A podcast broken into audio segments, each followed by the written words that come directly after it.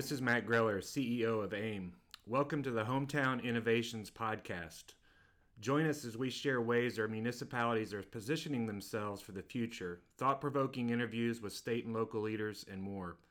Thanks for listening as we tell the municipal story.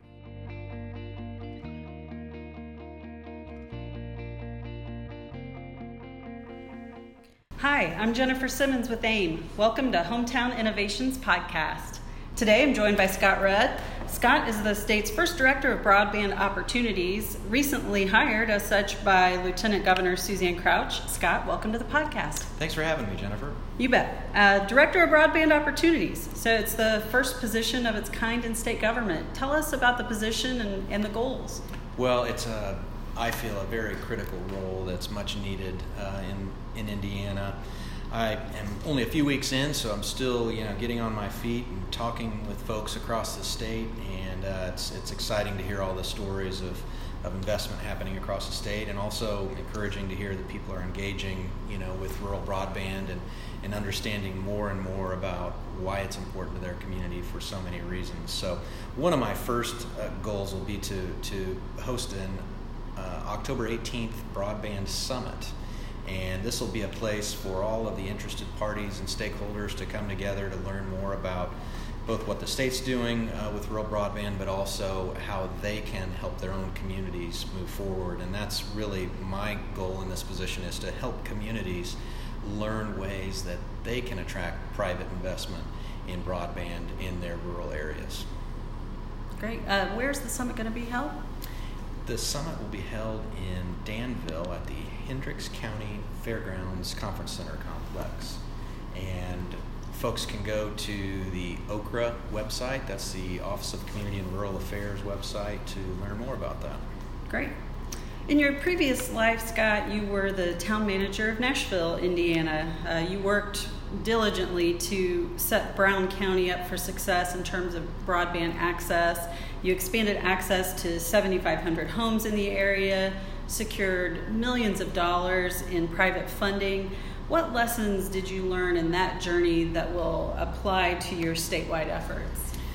Well, yeah, Brown County was an interesting example because we were obviously very rural in nature and we had literally no money to put towards broadband, not a single penny. And we started by pulling interested parties together to learn more about, quite frankly, what we didn't know that we should be doing and, and understand how we could play a role and, and how our role sometimes might have been hindering the progress of rural broadband deployment.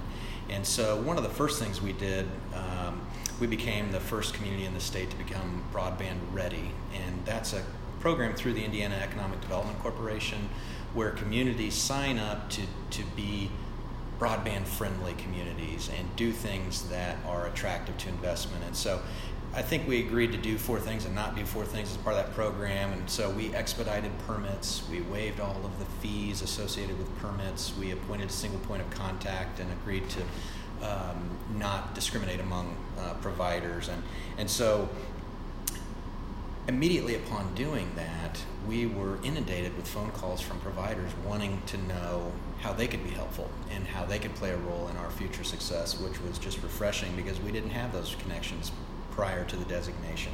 So that was an important first step, and I would encourage any community out there who's interested in broadband to to take that step as well. It's very simple once again, the Indiana Economic Development Corporation website has resolutions that are sample templates that communities can use, cities, counties, and uh, it's a it's a very straightforward thing to do, and, it, and I think it's the right thing for communities uh, to do these sorts of things to, to help secure broadband.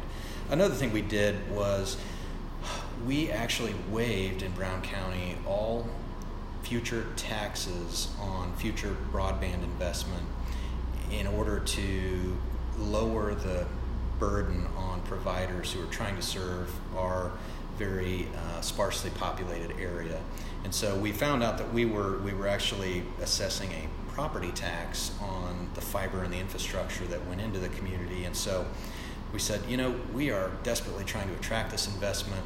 This is one way that we are making it a little more difficult for providers to make the ROI make sense in our area let's waive that. In working with the Indiana Economic Development Corporation, we learned that Senate Enrolled Act 560 would allow us to pass uh, something uh, that would exempt taxes on that future investment uh, in perpetuity, which uh, for a community that's small and rural that doesn't have funding to put towards something like this, that's something I would encourage communities to do is it's not always about what you can do to fund a project. I think a good first step is to learn more from providers about what you can do to help them and encourage them to uh, invest in your community by reducing barriers and, and costs and that sort of thing. So, in doing a couple of those steps, we also opened our right of ways and public buildings uh, for access, and we would we would negotiate or assist providers who were running into problems with certain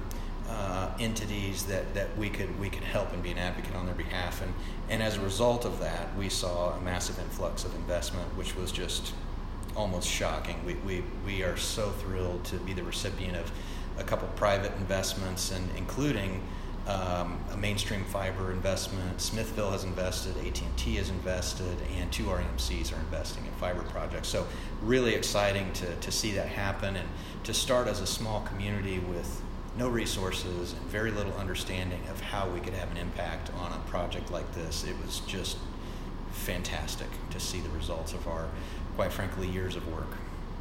So it sounds like a lot of your role will be just making sure other communities like Nashville, like Brown County, understand what tools they already have available, that it's not always about funding. Although that's a key component, it's, there are many things they can do until that funding becomes available.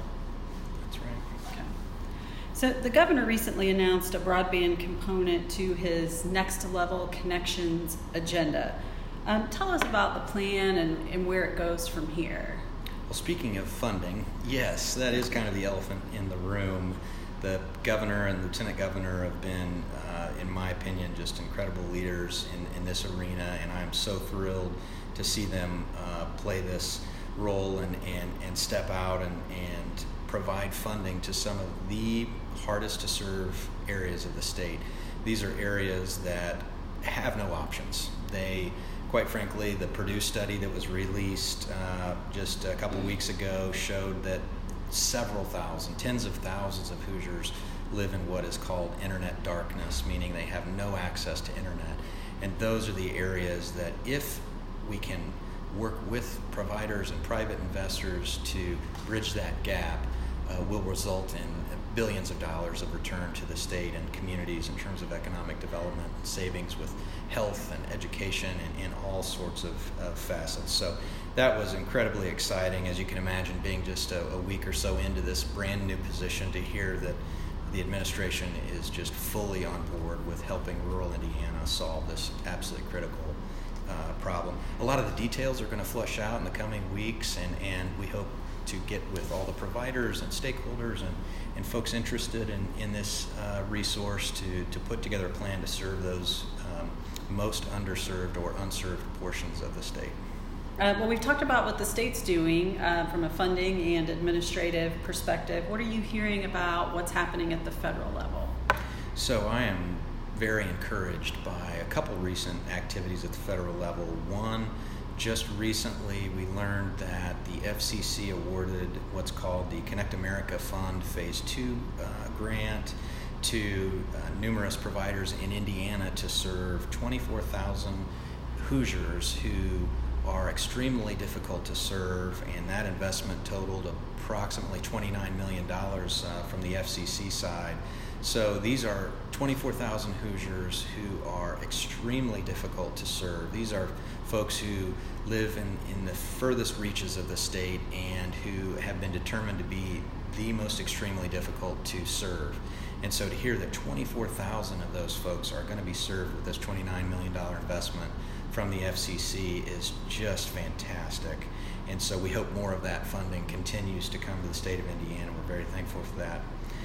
The other federal funding source that we're closely monitoring is something that's coming out of Sonny Perdue's agency, and I'm very encouraged to hear that they are, are pursuing an investment of several hundred million dollars uh, in rural broadband in Indiana.